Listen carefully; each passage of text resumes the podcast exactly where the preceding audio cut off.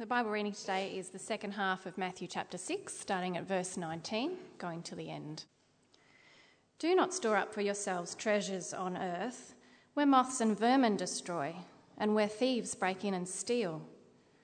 But store up for yourselves treasures in heaven, where moths and vermin do not destroy, and where thieves do not break in and steal. For where your treasure is, there your heart will be also. The eye is the lamp of the body. If your eyes are healthy, your whole body will be full of light. But if your eyes are unhealthy, your whole body will be full of darkness. If then the light within you is darkness, how great is that darkness? No one can serve two masters. Either you will hate the one and love the other, or you will be devoted to the one and despise the other. You cannot serve both God and money. Therefore, I tell you, do not worry about your life, what you will eat or drink, or about your body, what you will wear. Is not life more than food, and the body more than clothes? Look at the birds of the air. They do not sow or reap or store away in barns, and yet your heavenly Father feeds them. Are you not much more valuable than they? Can any one of you, by worrying, add a single hour to your life? And why do you worry about clothes? See how the flowers of the field grow. They do not labour or spin. Yet I tell you that not even Solomon, in all his splendour, was dressed like one of these. If that is how God clothes the grass of the field, which is here today and tomorrow is thrown into the fire, will he not much more clothe you? O oh, you of little faith. So do not worry, saying, What shall we eat? Or what shall we drink? Or what shall we wear? For the pagans run after all these things, and your heavenly Father knows that you need them. But seek first his kingdom and his righteousness, and all these things will be given to you as well. Therefore, do not worry about tomorrow, for tomorrow will worry about itself. Each day has enough trouble of its own. Caroline, morning everyone. My name is Mark. If we haven't met, I'm on the, the staff team here at Trinity Church Aldgate. It's great to be with you all this morning, and special welcome to any of our mainly music folk uh, who are visiting this morning. It's our pleasure to have you along. Uh, we have a real diversity of, of people here every week. Um, we've got people of all, all sorts of ages. Um, we've got the young children who are here up the front, and then we've got um, less young people than that. Um, some of us will be followers of Jesus for our whole lives, some of us um, for less long, some of us just checking out who Jesus is. I suspect, though, that one thing that we all have in common is that we all worry. Uh, some of us more than others, uh, but for all of us, there, there are things that we worry about, aren't there? So when we read a passage like this and Jesus tells us five times not to worry, it's easy to be a bit cynical about that, isn't it? You know, what would Jesus know about the complexities of the, the 21st century lifestyle? What would Jesus know about the, the issues that I'm dealing with in my life right now? And a question to, to think through as we look at a passage like this is what difference does it make to our worrying if we know Jesus? How can he help us with that? And as we start, let's just, let's just have a bit of a think about what worry is why it is that, that we worry. Now, worry is such an instinctive and, and emotional process. It's kind of funny to, to think about it in rational terms. But I'd say that there are two key ingredients for worry, and that's value and uncertainty. Value and uncertainty. So we worry when we value something, when we, when we hold it in high value, and when there's a level of uncertainty about that thing that we value. Uh, so, just as an example, if I'm, if I'm driving down the freeway at 110 kilometres an hour and suddenly my car starts, starts making funny noises, a light that I never knew I had in my car starts flashing on the dashboard, I'm going to worry because I value my physical safety and I have no idea why my car is doing this and threatening my physical safety. So, I'm going to worry about that. And you could apply the same thing to a test that you've got coming up at school that you're not sure about, a work project which is, has got a looming deadline and that you, you feel like you're out of your depth in, or perhaps um, worrying medical symptoms that you might have. All these things, there's, um, there's value, but there's also uncertainty, and that is what drives us to worry. All right, if you've got a leaflet, you see there's an outline in the inside. It's got some, some headings in there so you can take notes or, and follow along. It'd be great to keep your Bibles open to Matthew chapter 6 as well. Uh, you'll notice that the title of the sermon is How to Be the Real Deal, Part 2. And you might be thinking, well, I wasn't here last week, I've missed part one, why have I even bothered coming? I'm not going to get any of this. Don't worry about that, it's, it's going to make sense as we go along. Um, it's parts one would have been, you know, it's, it's obviously helpful background knowledge to have, but if part one was essential, if you had to listen to every single bit of part one to get part two, um, we wouldn't have put part one on a long weekend for starters, and we would have, would have given you a bit more, bit more heads up if that was going to be the case. Uh, so you, you'll get it as we go. Now, to put the passage that we've just read in its context, Jesus is in the middle of what we commonly know as the Sermon on the Mount. And that goes from Matthew chapter 5 through to the end of chapter 7.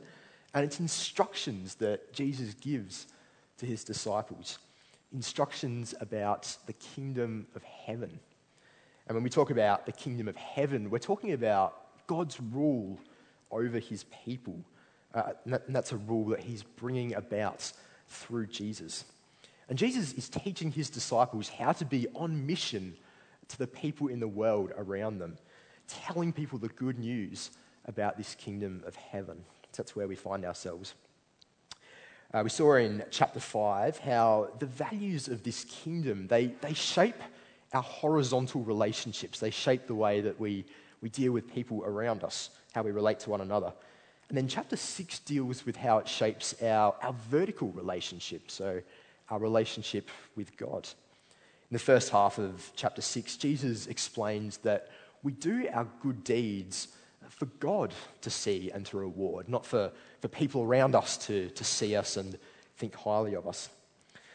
And as part of that, Jesus taught his disciples the Lord's Prayer. So, Our Father in heaven, hallowed be your name, that prayer. And then verses 19 to 34, which we've just read, really, they show how the heart attitude uh, that lies behind that prayer shapes our values in life.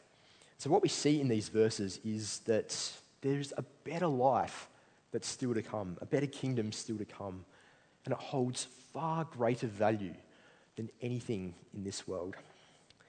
We also have the certainty of a loving Father who provides for us. So, the, the value of a better kingdom and the certainty of a loving Father. That's where we're going this morning. So, firstly, uh, the second point on the outline there the value of a better kingdom. Now, Jesus taught his disciples as part of the Lord's Prayer to, to pray to God, Your kingdom come. And what he's doing here, he's now encouraging them to fix their eyes on that kingdom. And he does that, does this by using three illustrations to, to really draw out the difference between investing our lives in the things of God's kingdom and investing our lives in the things of this world. And the point he's making is that what God offers in eternity is so much more valuable than anything that the world offers in the here and now. Uh, so, firstly, verses 19 to 21, this was brought out in the kids' talk that we saw just a moment ago. Um, Jesus compares treasure on earth, which gets destroyed and gets stolen, with treasures on heaven, with treasures in heaven, sorry, which last forever. The things that we have here on earth, they're not as secure and long lasting as we might like to think. We've heard about Simon's leaking garage, which destroys a lot of the things in there, but how often do you hear of people losing money to, to scams, to, to market crashes, court cases, you name it? The treasures that we have here on earth, they're not as secure as we'd like to think. And of course, even if they were, we don't live forever to be able to make the most of them, do we? Eternal life with Jesus, though, is something wonderful. It's something secure and everlasting. And so Jesus is asking here are you storing up treasure that's going to last? Are you building up treasure on this earth or are you investing it in the better life that's to come? You might have heard about the, the research, those research things you hear about from time to time where people take a whole lot of kids and they, they offer them either one marshmallow right now or two marshmallows in 20 minutes' time. And I think about 95% of the children choose the one marshmallow now rather than waiting the 10 minutes or whatever to get the, the two marshmallows. And, and we look at that and we think, you know, silly kids, no sense of perspective at all. But, but really, to, to invest ourselves in the things of this world uh, when the things of heaven are so much greater is really, it's like being a kid that chooses one marshmallow now instead of a million marshmallows in 20 minutes later, in 20 minutes' time. So, when, verse 21 here, where we're storing up our treasure is a sure indicator of where our heart actually lies, the true desires of our heart. Uh, so when we, when we, think about what it means to, to, treasure something, we saw the pirate up here a moment ago talking about his treasure. Um, it's something that we, we seek after. We're, we're constantly thinking about it, aren't we? Uh, it's where our time and our energy is getting poured into. So, what do you find yourself thinking about when your mind wanders, when, when you have a bit of a free moment, when you've got just a moment to think about it? What are the sorts of things that, that you find yourself thinking about? And what would be the thing in life that you're most afraid to lose? The thing that you're most worried about losing? There's a good chance that that's your treasure. That's where your heart is. In verses 22 and 23, then, Jesus compares healthy and unhealthy eyes. he's using the condition of the, the eyes as a metaphor for, for how we view wealth and material things and the effect that that has on us. Uh, so, if our eyes are good, if we have a, a right view of material things, it's going to do us good. It's going to be, be like having good eyes, which help to, to guide our body, show us where to walk, all that sort of thing. If our, if our eyes are bad, though, if we're, if we're too fixated on material things rather than eternal things, it's going to be like having poor eyesight and not knowing where to go. As someone who's short sighted and colorblind, I feel like I'm a pretty good authority to, to speak about that. So there you go. And then, of course, the famous words of verse 24 No one can serve two masters. You cannot serve both God and money. And again, that was very vividly illustrated with the, the two beach balls trying to, trying to juggle them. Serving God, it, it means being devoted to Him, it means living for His glory, it means finding our, our meaning and our purpose and our joy in Him. Serving money, though, it means living for my glory and for my pleasure. It means that I'm using money and material things to achieve my security and my happiness. Which means, really, that money becomes my God. It becomes the thing that I'm enslaved to and will make whatever sacrifices it demands. Now, just to be clear, the Bible is not anti money. The Bible isn't saying that money is a bad thing. Money is really, it's not really a good or a bad thing, it's just a, a neutral thing, really. We can enjoy the things that God blesses us with in this world. You know, we can, we can go on holidays, we can wear nice clothes, we can, we can go out and have a nice meal at some, at some point. What the Bible is against, though, is making money our God. Now, it means setting our hearts on the things of the world rather than the things of God's kingdom. Because if my security and my happiness is, is tied up in the material possessions that I have, the money that I have, that's what my master is. You know, every day we're bombarded by conversations and advertisements that are telling us how great the things of this world are. Like I heard somewhere that the average adult sees thousands and thousands of advertisements every day. And you know, we, we don't even notice that. That's just the air that we breathe. I, don't, I can't remember a single advertisement I've seen in the last week, and yet apparently we're seeing all these things. And so we need to be intentional about growing our picture of who God is and how wonderful the promise of heaven is. to make sure that our heart is constantly being fixed on that and not the money and material things. And this is something that goes beyond just money and possessions as well. It's talking about anything temporary uh, where we're storing up our treasure. And that might be our achievements, our popularity, our, just our life experiences. They're not bad things, but they're not things that we should be putting in the place of God in our life. So, what is it that you treasure? What is it that you're striving for?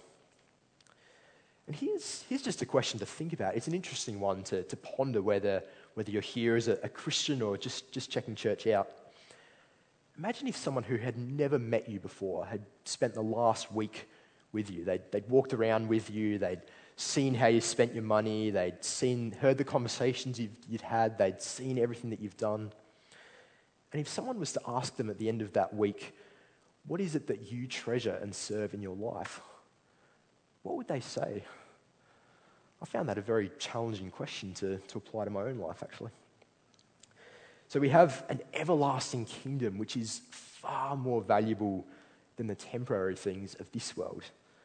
And we also have the certainty of a loving Father who we can trust to provide for us. so from verse 25, Jesus moves from the topic of money to the topic of worry.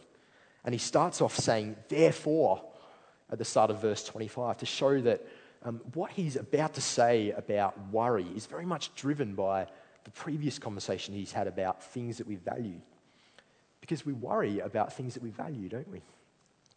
If our treasure is our, our money and our possessions, that's going to be what we worry about.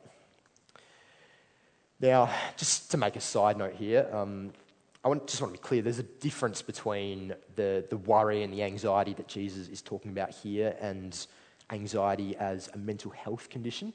Uh, so, just Jesus is talking about very much an instinctive sort of worry which is driven by the, the values that we have. He's not making light of mental health or anything like that. So, I just, just want to be clear that there's, there's a, a division between the, those two different types of anxiety. Yeah, so, Jesus isn't trivializing anxiety in that sense of the word. Uh, he talks about the basic necessities of life here food, drink, clothing. And he points out that even the birds and the flowers have these things provided for them by God. Now, we saw last week in the Lord's Prayer that Jesus says that we have the privilege of calling God our Father in heaven.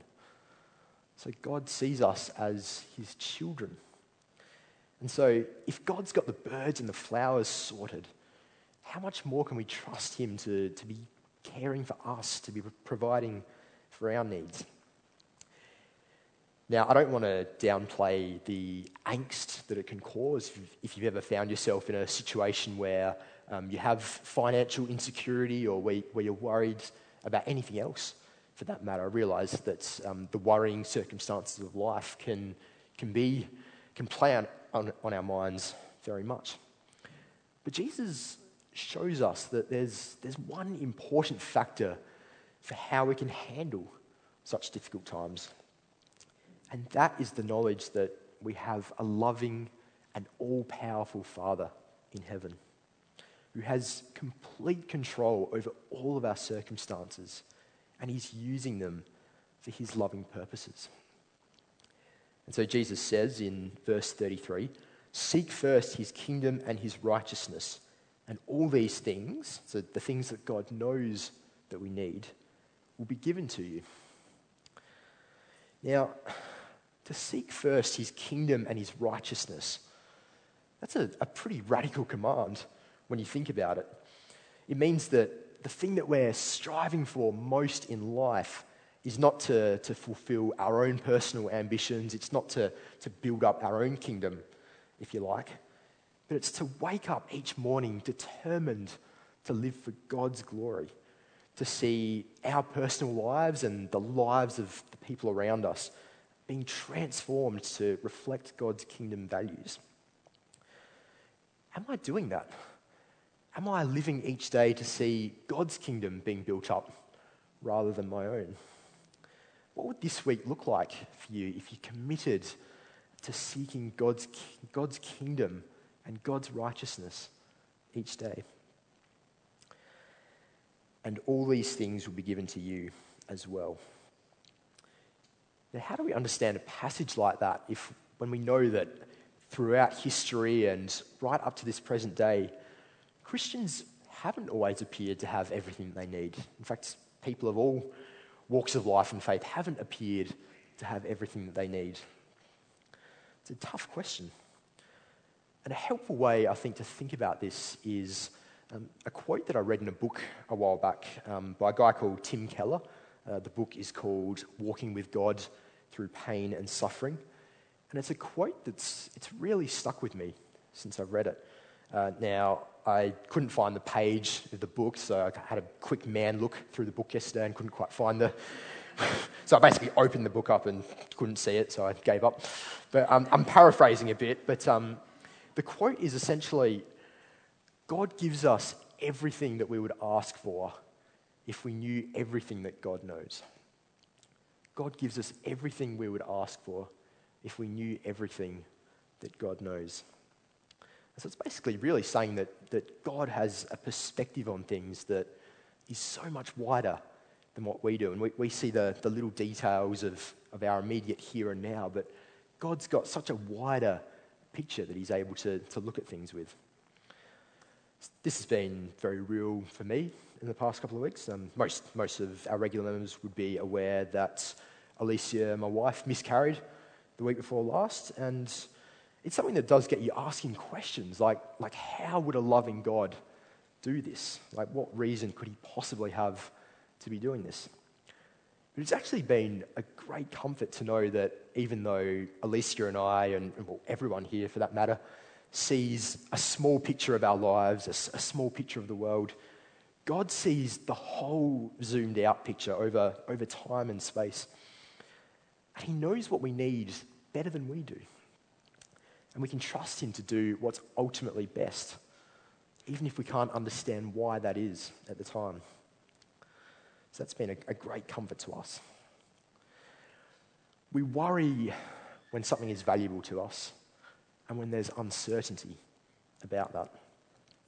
Jesus tells us that the only things of ultimate value are the things that will last into eternity. And he assures us that we have the certainty of a loving Father, a Father in heaven who loves us and provides for us. Now, he's not saying that we should float through life without a care in the world, not, not expecting things to go wrong. He's not saying that we, we shouldn't work hard and that we shouldn't seek to make wise financial choices in our life. In fact, I think the, the Bible tells us quite clearly that those are, are things that we should do in other places. But what Jesus is doing, he's giving us a framework to think through what we worry about. Am I worrying about something that is imperishable? Am I holding too tightly to it? And can I trust God to provide for my needs in the midst of this uncertainty? Miriam was up here for the birthday song just before with her, her 10th birthday. A, a, church that I was at previously, we had the, the same birthday song, and we had a lady get up who was about 80 years older than Miriam. Um, and so we, we sang the birthday song for her, and afterwards she, she stayed up there. She didn't, didn't get down immediately. She stayed up there and, and she said, Look, I'm, I'm 89 years old, and I just want you to know that God has always been faithful to me. Now that's, now, I would bet any amount of money you want that there have been worries that she's had throughout the course of her life, things, things that she hasn't been certain about in life, and times where she has wondered where God is. But that's, that's the perspective of being able to look back and see God's faithfulness over that period of time.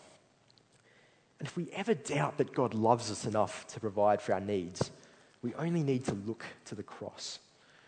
God sent Jesus, his own son, to die in our place so that we could come into a right relationship with Him, completely forgiven of everything that we've done wrong if our faith is in Jesus.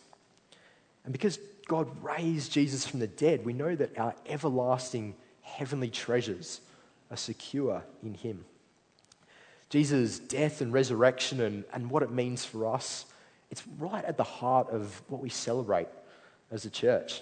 It's what we particularly celebrate at Easter time. Chris was up here a moment ago talking about the, the celebrations that we'll have for Easter, including the, the celebratory barn dance on the Sunday night. Um, so, if what you're hearing this morning is, is quite new to you, then please feel free to, to come along at Easter time, come along to those services and, and hear more about this good news about Jesus that we celebrate. And of course, feel free to come along any other week as well.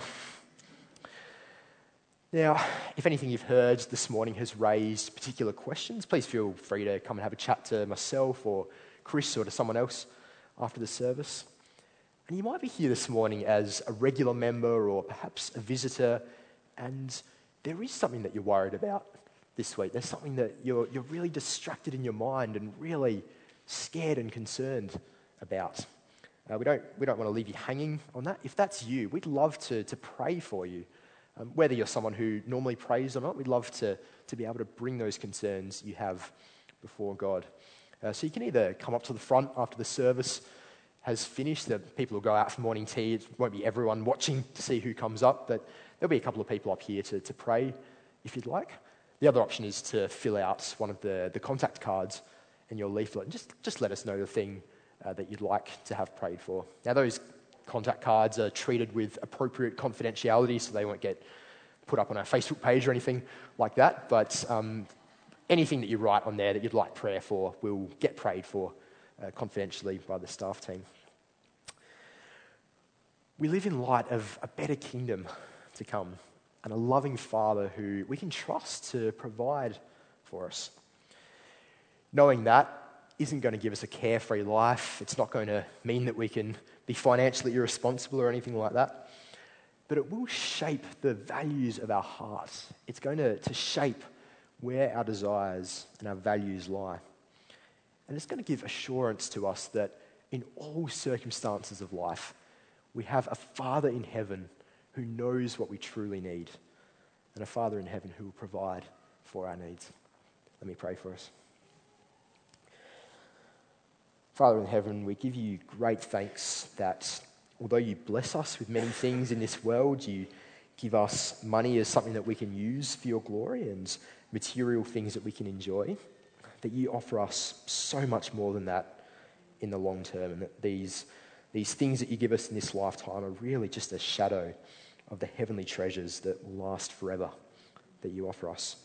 Please help us to, to have a right perspective in our lives, uh, to be able to enjoy the things that you give us, but to be able to not be mastered by them, to not seek our identity or our happiness or our joy or anything like that in these things, but to know that uh, the things that we truly need are things that you alone can provide. So please help us to look to you for those things, to trust you to be able to provide those things, and uh, to delight in you. And we ask that in all this we might give you great glory in our lives. In Jesus' name, amen.